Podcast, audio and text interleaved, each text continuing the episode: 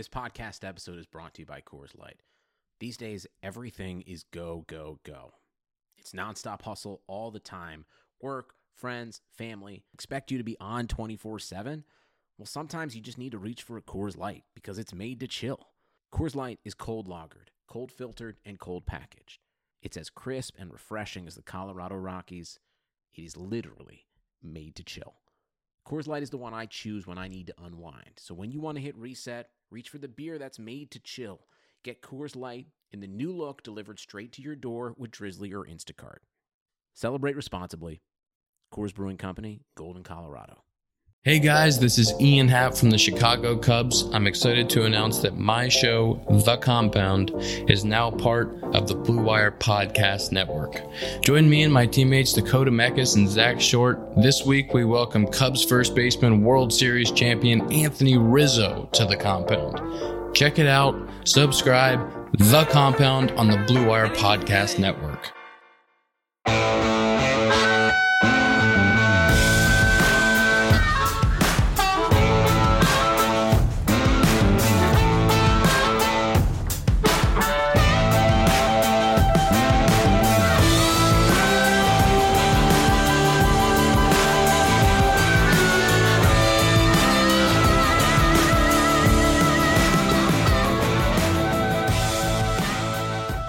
Up, everybody? Welcome to Prospects 101, brought to you by Blue Wire Pods and Bet Online. And welcome to Recruiting Roundup. Recruiting Roundup is our weekly show that drops on Fridays, bringing you all the news and analysis from the past week of recruiting.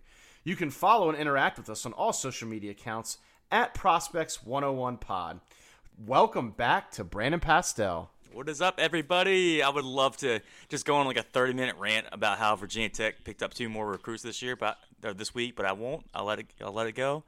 Uh, I know last week's show kind of dissed Virginia Tech a little bit, but I'll let it go. You mean the? I, I'm sure they probably jumped up a spot. You mean the last ranked ACC recruiting class, Virginia Tech? Get out of here, whatever.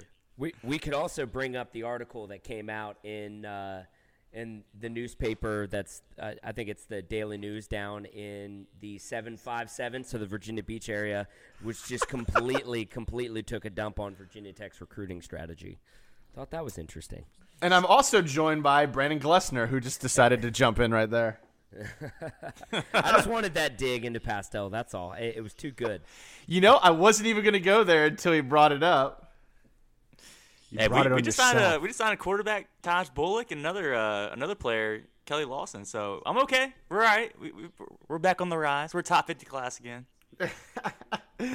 Speaking of recruiting, this again, this is our recruiting roundup class where we talk about all things recruiting and, and all big news in recruiting. And and guys, I want to start with uh, an interesting article that came out in 24/7 Sports from writer Bud Elliott the other day, and it's called the Blue Chip Ratio for 2020. And and what that is is it's a it's a combination of of basically your entire roster and, and what percentage is made up of quote unquote blue chip recruits. And now what blue chip recruits are considered are four and five star recruits. So essentially what Bud Elliott has come up with and what his data has shown him in the modern era is that you cannot win a national championship or even really compete to win a national championship unless your roster is 50 is comprised of 50% or more blue chips. So that means you have a roster that has at minimum 50% recruited 4 and 5 star recruits versus 3 and 2 star recruits.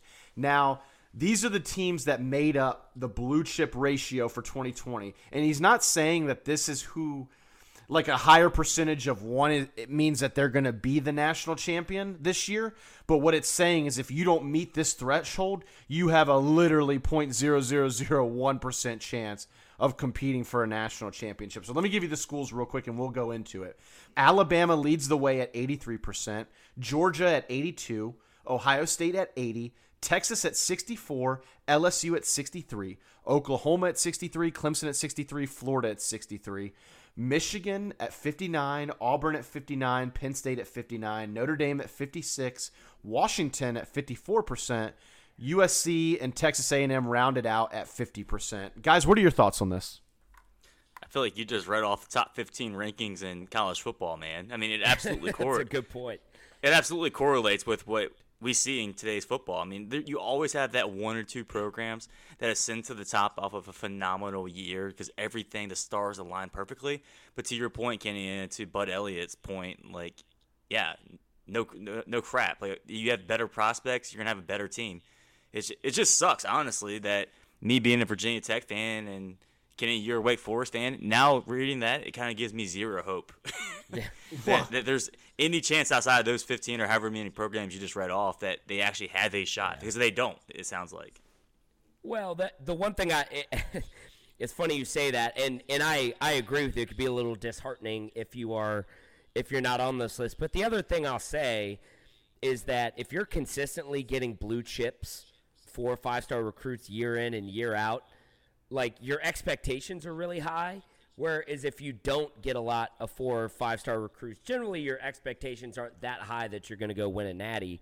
Uh, you know, other than you know you you may have you may be able to get in the college football playoff. You may just have a fantastic season, but I think the way recruiting is now nationally and the way it's hyped up. I mean, we have a show on it every week, guys. So everybody really gets a lot gets really fired up about their program based on how they do in recruiting and they're excited for these guys so it doesn't really shock me seeing this on there but brandon to your point like if you're not on this list uh, i feel like it it should still temper expectations because you almost should expect seeing this coming yeah, I mean, it, it really it really takes away from the Cinderella argument of everything. Like guys who who would maybe pick like, oh, these are these are dark horse national title contenders, you know, based on outside of the top 15. It's like, well, no, they're not.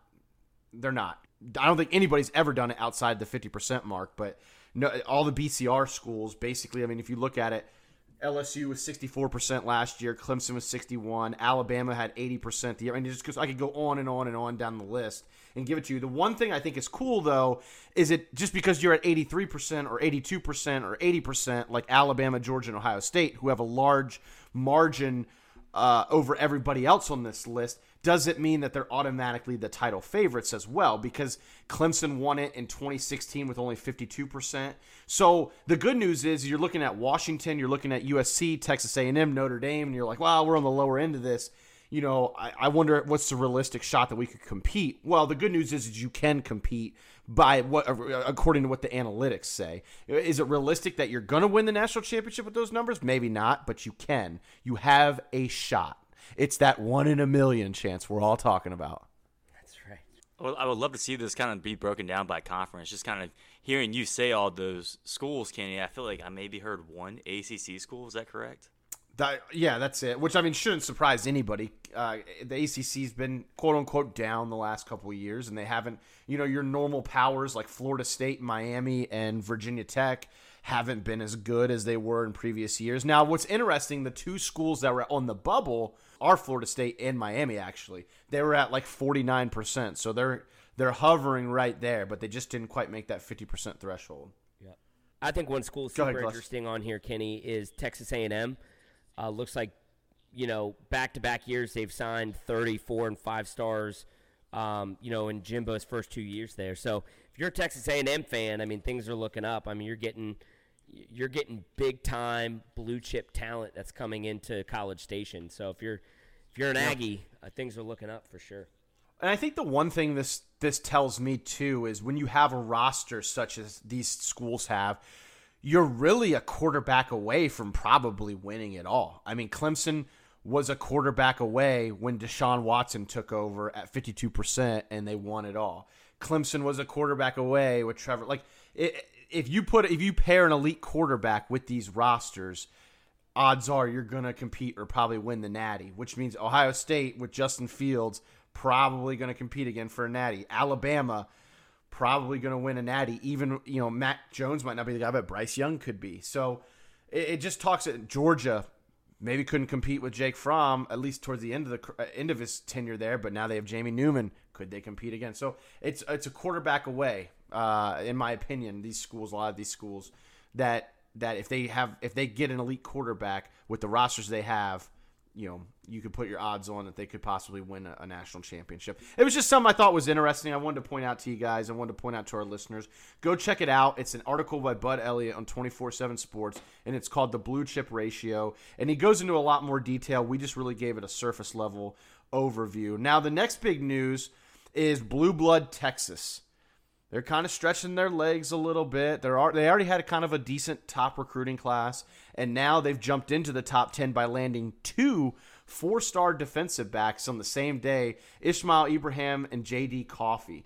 Uh, they're the fourth and fe- fifth best recruits in the Texas class. And what I thought was interesting is Texas now has the lowest commits, the lowest amount of commits of any school in the top ten, which means they're hitting they're hitting their stride with their big time recruits. Like that's all they're signing is big time recruits. They're not signing three star guys. They're signing big dogs. Yeah, I tell you what, man, Tom Tom Herman.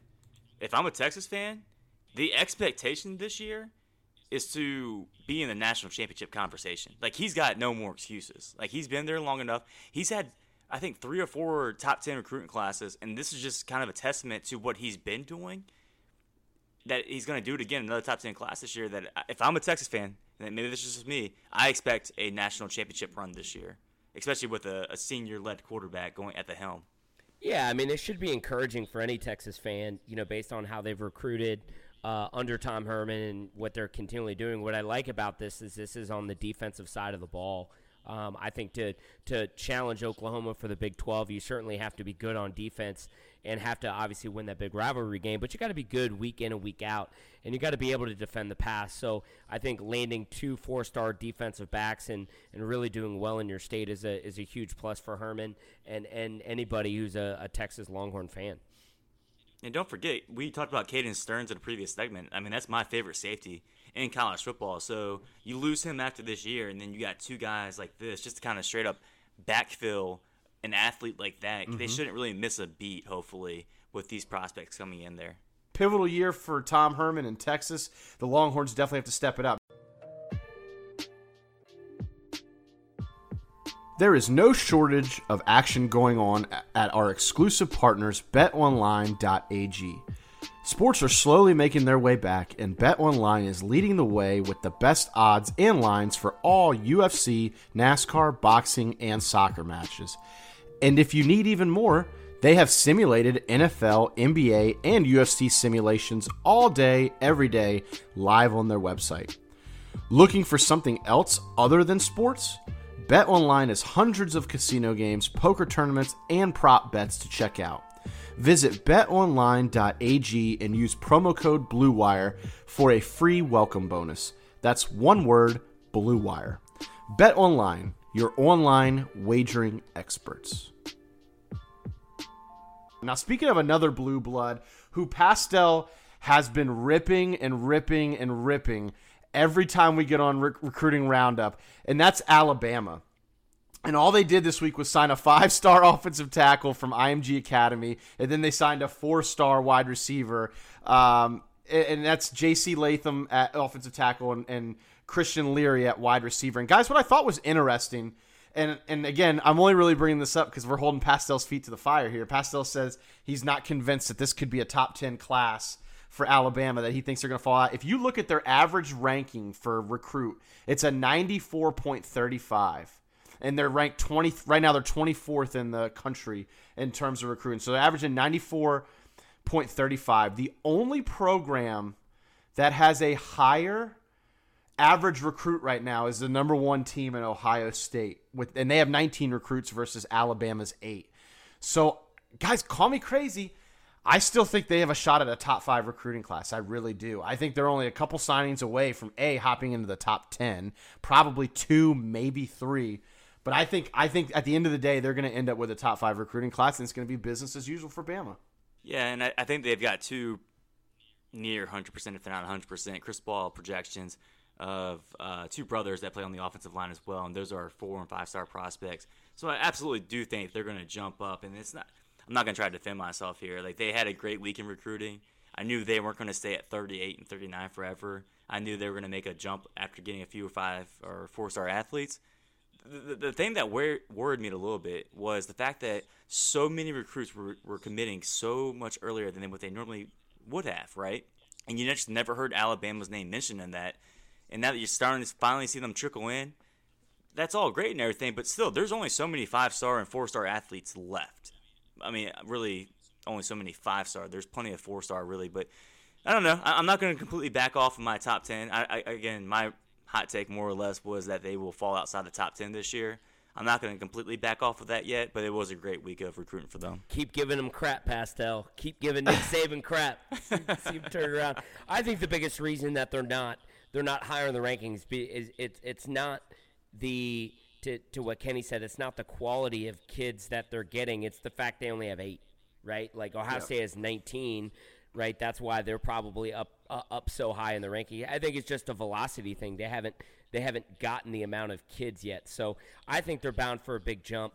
Um, I also could see them make a big play for some of these commits during the fall that have already committed yes. somewhere. Mm-hmm. I think Alabama, when you start winning and you start dominating the SEC like they've been doing for you know over a decade now. It's only a matter of time for a lot of those kids, you know, either decommit or you know seriously think about their decision. And I mean, it's Alabama. I mean, Alabama, if they they offer you, they have great recruiting uh, recruiters on that staff. And it's just the lure of being able to play for a national championship weekend or a year in and year out. Uh, I I have zero worried that Alabama's go- not going to be a top 10 class. I mean, they're going to get some kids to decommit and, and commit yeah. uh, to, to Bama. And, you know, we'll, we'll see here signing day in December, and I'm sure that they'll be a, a, in the top 10, if not the top five. Yeah, I think that's absolutely, to your point, Gless, I think that's where Alabama makes their mark. They only have eight guys right now and a lot of people committed early. And I think a lot of people took that scholarship because they felt like they had to. Because they're who knew when they were going to get that actual visit to the campus? Who knew? There's so much uncertainty these last three months, and really for the near, uh, predictable near future. They just went to go ahead. They they secured their spot on a football team. Now, as soon as Alabama comes knocking on their door, I I completely agree. I told Kenny this multiple times. That we're going to see the biggest decommitment season that we've ever seen in college football. Now, when Alabama comes knocking on your door, you're going to listen, and that's where I think they would make their jump. Glessner is the fact that they will get commitments from other schools that they've that these commitments are already at right now. So what what's interesting is we talked about their average recruit, ninety five point thirty five or ninety four point thirty five average.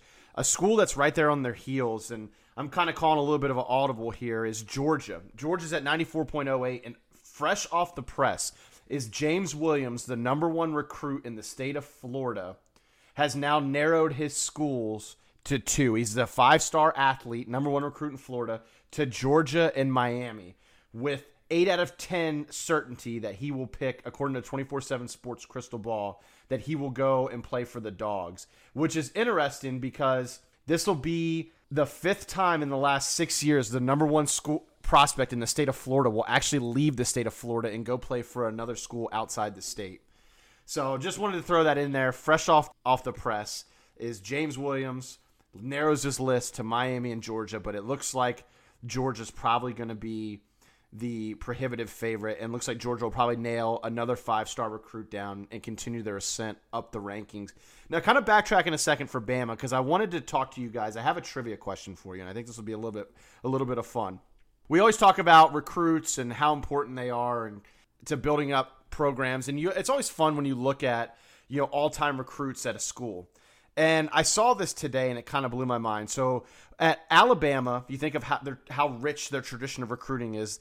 They, who's their top recruit ever to attend the university? Now they have three guy they have three guys tied for first. I'll give you two. Cyrus Kouandjio and Andre Smith are tied.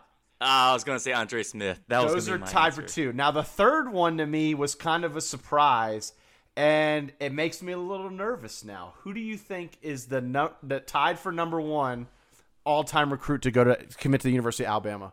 See, that's frustrating because I 100% knew Andre Smith was up there. Can you give us a time frame? Is this like in the last 10 years? Yeah, it's the last years? 10 like... years. That's fine. Last 10 years, last decade.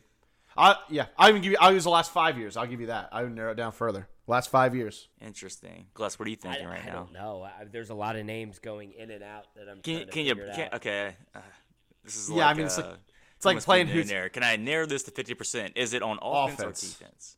Offensive player. I don't think it's wide receiver. I don't think. Any any get any guesses? We need some guesses here, guys. Is it Henry?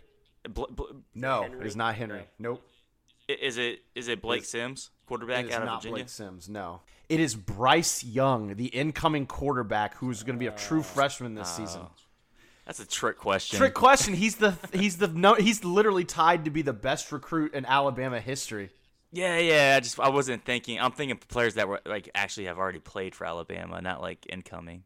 Dude, I'm just saying, those who are doubting if Alabama's for real this year, I'm telling you, don't be surprised if this kid's the starter there this year. He's an absolute stud, and he's now the number one, tied for the number one recruit of all time for Alabama. Think of how rich their their recruiting classes have been. He's tied for number one, which should be scary because they've never had a quarterback like that. Well, hey, if you look at some of the past national championships, Tua came in and won it for Alabama, and you saw Trevor Lawrence as a true freshman come in Yep. and win it for Clemson. So it's not far fetched to think that Bryce Young can come in and actually compete for a national championship. I got one more thing freshman. for you, and it's not a trivia thing, but you know who the you know who the highest ranked quarterback prior to him signing at Alabama was, and this is throwing it way back.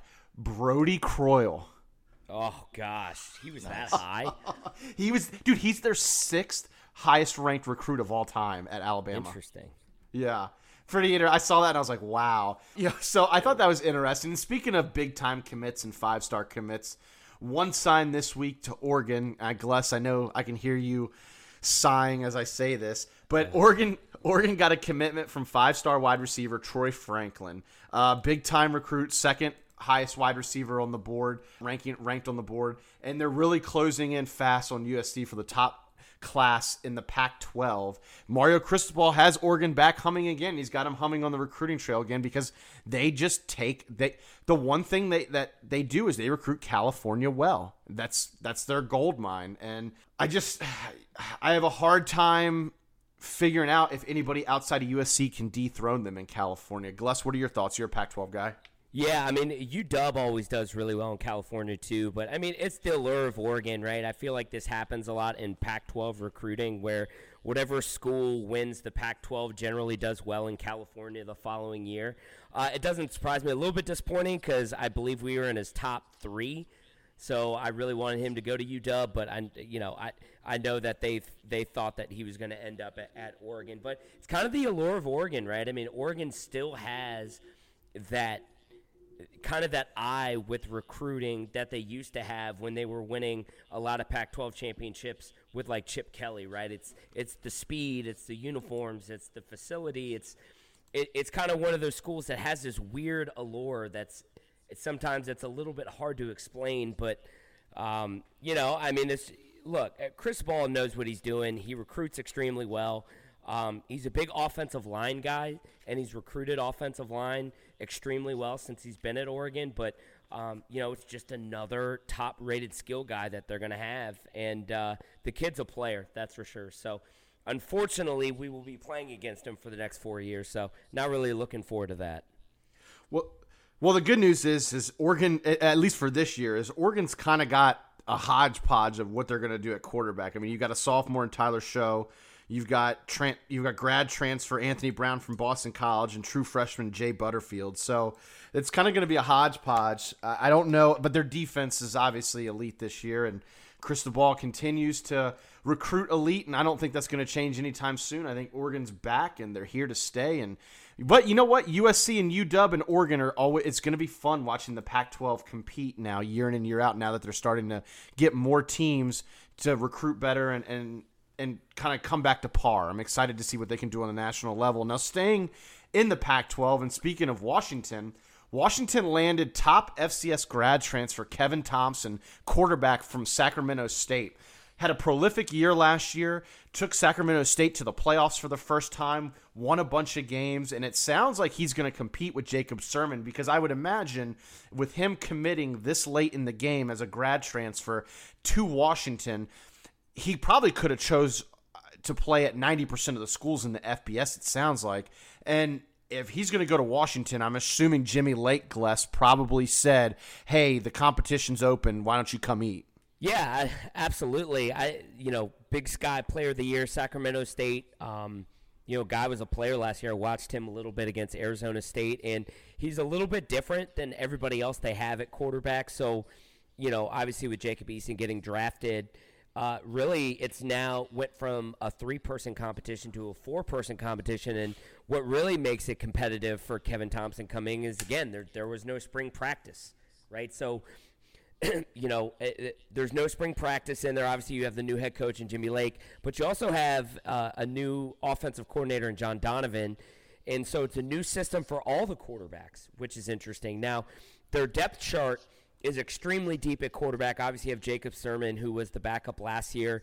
Uh, people would think that he would be the head, that he would be the guy that would more likely win this job. But guys, I got to tell you, Dylan Morris got signed out of the class 2018. He was a four-star quarterback, but he was ranked fourth nationally pro style. Mm-hmm. Um, and the coaching staff was extremely impressed by him last year. Uh, and then you know you have Ethan Garbers, the guy who came, who uh, signed with UW in this class for 2020, uh, brother of the the other Garbers kid who starts Chase. in California. Yeah. Guys, this kid, second quarterback in the history of high school football in the state of California to throw for 70 or more touchdowns. Do Wow. you guys know who the first one is? JT Daniels. Pasto, you got a guess? No, I'm tired yeah, of this. sorry. random Uh, well, it's though. it's. Oh, the only other four-year starter quarterback at the University of Washington, Jake Browning, is the other guy. So a little bit of, of a unique situation there. Nice. Uh, extremely deep quarterback room. Now, what Kevin Thomson brings to the Huskies that they don't have in these other guys is the ability to run with his legs. And Sacramento State used him a lot in a lot of quarterback run game. You don't get a lot of that with Sirmon, Garbers, or Morris. So uh, I think it's a different style of quarterback they have. But guys, it's it's going to be a hot competition when August comes around because new system, new offensive coordinator, and none of these guys have started a college football game before. So it'll be interesting to see what happens at UW. yeah, it, it'll be interesting to see, and and with the, all the new changes and stuff, I'm sure it'll take a minute for whoever uh, get wins the job to kind of get their feet underneath them, which is tough because they open the season up with Michigan. So whoever wins has to be ready to play right away. And and Gillespie, how do you feel about that? Do you feel like th- that th- you're okay, or what do you think? No, no, I'm I'm nervous throwing a first time starter in there to play against Michigan. Uh, you know, a top fifteen top fifteen school for sure. The, the only saving graces, I feel we're extremely talented everywhere. I think we're really good on defense. I think we've got really great skill kids. Um, but the quarterback's going to be the biggest thing, right? And and can they find a guy there? And it's going to be interesting to see what they have at the quarterback position because Eason was kind of heralded coming in as this guy's going to take us to the next level. Uh, and yeah, he had a nice season, but you know when you got to the fourth quarter, he was he was nowhere to be found. Um, so I don't I don't know really what to expect, but it's kind of like throwing somebody to the dogs early on. I I'm hoping that their talent elsewhere, skill positions up front. Uh, and on defense can really help get a quarterback on their feet fast. So I, I don't uh, to ask if it makes me feel good playing a top 15 team week one. no, it doesn't make me feel good with a new quarterback. I got you. well, kind of pivoting, we talked. We obviously what we've talked about mainly is FBS stuff. Pastel, why don't you take us through some FBS updates and what's been going on on the recruiting circuit down there? Yeah, I'm going to focus a little bit on tight ends this week because I think it's very interesting that there's been two tight ends that committed to. Uh, well, one was Connor Holstein, who committed to Princeton, and he's six foot five, 210 pounds from Frisco, Texas. And the one thing I loved about when I watched this film is that he's like a receiver, man. Like the guy has the athletic ability to just play wide receiver. So he, he is a tight end, and you can show he shows the ability to get nasty with his blocking. Now he's not going to like really drive anybody off their feet because he's only 210 pounds, and that's my biggest thing with him is like, dude, just mm-hmm. add some damn weight. Like once you add some weight, I would love to see what this guy can do. I mean, he, he got offered by some decent uh, size programs. I mean, not only did he get offered by Princeton and Harvard and programs like that, he got offered some UCF, Air Force, and some other uh, big time FBS schools. So with him, I think it's just a matter of kind of just developing his body and growing into his body. But he's got the the ball skills at tight end and the the willingness as a blocker to be a very good tight end prospect. So I think it was a big pickup for Princeton. Now the other guy talking about tight ends. How about a guy named named Reese Burkhardt, who is six foot eight, two hundred and thirty five pounds. Now this guy is hilarious because, uh, not to talk about my high school college days or high school d- days again. Like you know, Glessner, how I used to just throw it up to Ken, who was six foot five, and it's all I had to do was throw it up. So this guy is exactly what that what Ken was. Like Reese, you just go to the corner of the end zone and he just gets jump balls. Like he's not overly athletic, even though he did play defensive end in high school and was pretty successful at it, mind you. But watching him like run routes, he's very unpolished running routes, not very in Mm-hmm. control of his body. You can see it's just he's not very smooth, he's not very fast, not very athletic, but just get him in the corner of the end zone and he just mosses people left and right. It's hilarious. So hopefully he's one of those guys that he just needs to kind of kind of he's young, right? He's you know 17, 18 years old, and he's he's six foot eight. That's hard for anybody. So hopefully, the South Dakota, uh, I, yes, I think I South mentioned, Dakota, yep. forgot to mention who he got he committed to was, but yeah, South Dakota State. It's a big pickup for them because I think it's a program that has proven successful.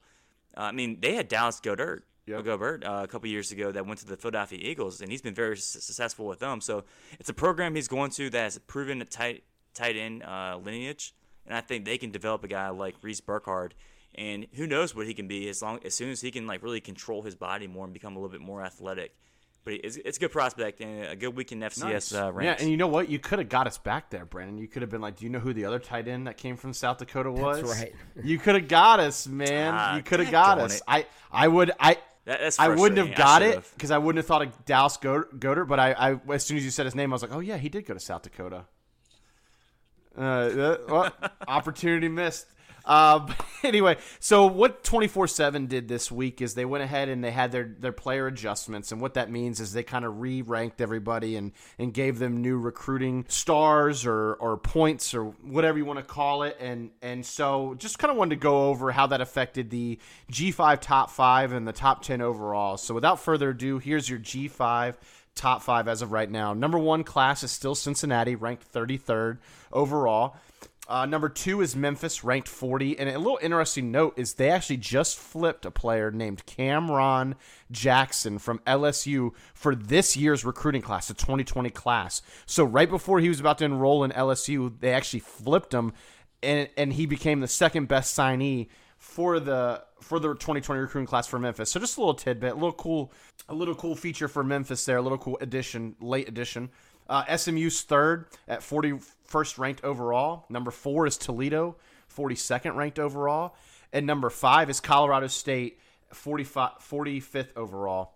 And the top 10 overall as a whole, not G5, is number one Ohio State, number two Tennessee, number three Clemson, number four UNC, number five USC, number six Michigan, new new addition number seven Oregon, number eight Florida, number nine Texas, and number ten Miami, and that's your top ten overall. And Pastone, I know you kind of threw out some stuff earlier about the biggest riser of the week. Who is that this week? Yeah, I mean, well, it's hard not to mention Texas. Like they did jump into the top ten after a phenomenal week.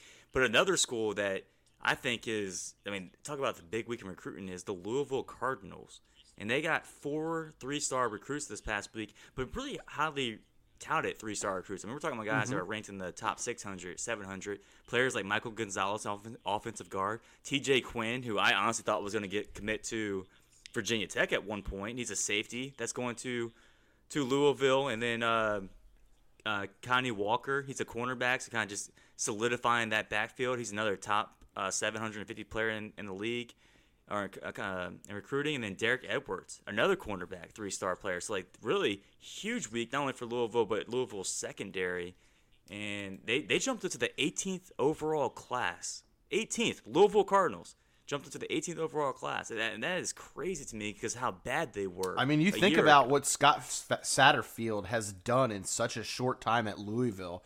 You know, taking over for Bobby Petrino.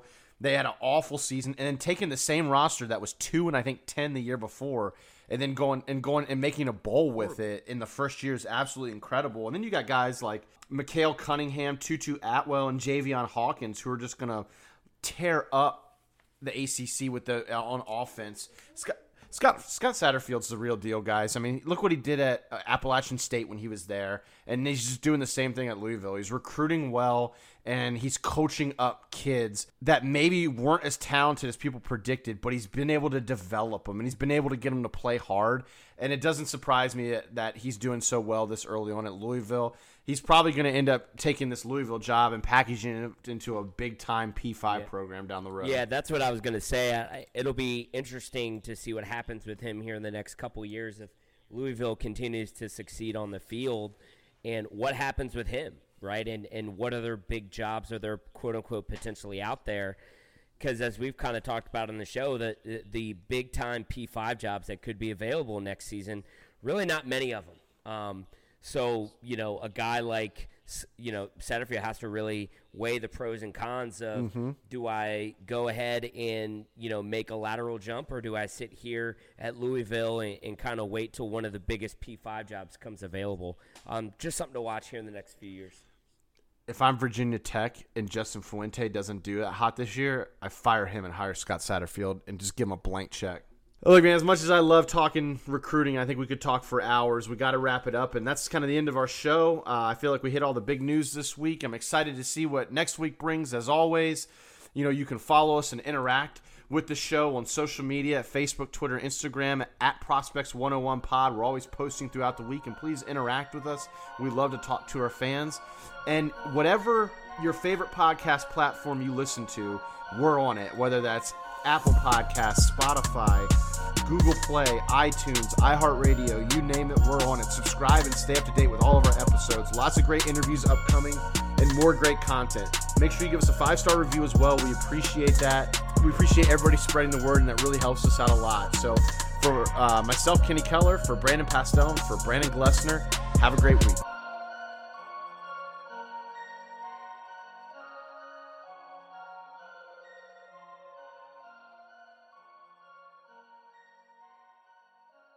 Nobody builds 5G like Verizon builds 5G because we're the engineers who built the most reliable network in America. And the more you do with 5G, the more building it right matters. The more your network matters. The more Verizon engineers going the extra mile matters. It's us pushing us. It's Verizon versus Verizon. 5G built right from America's most reliable network.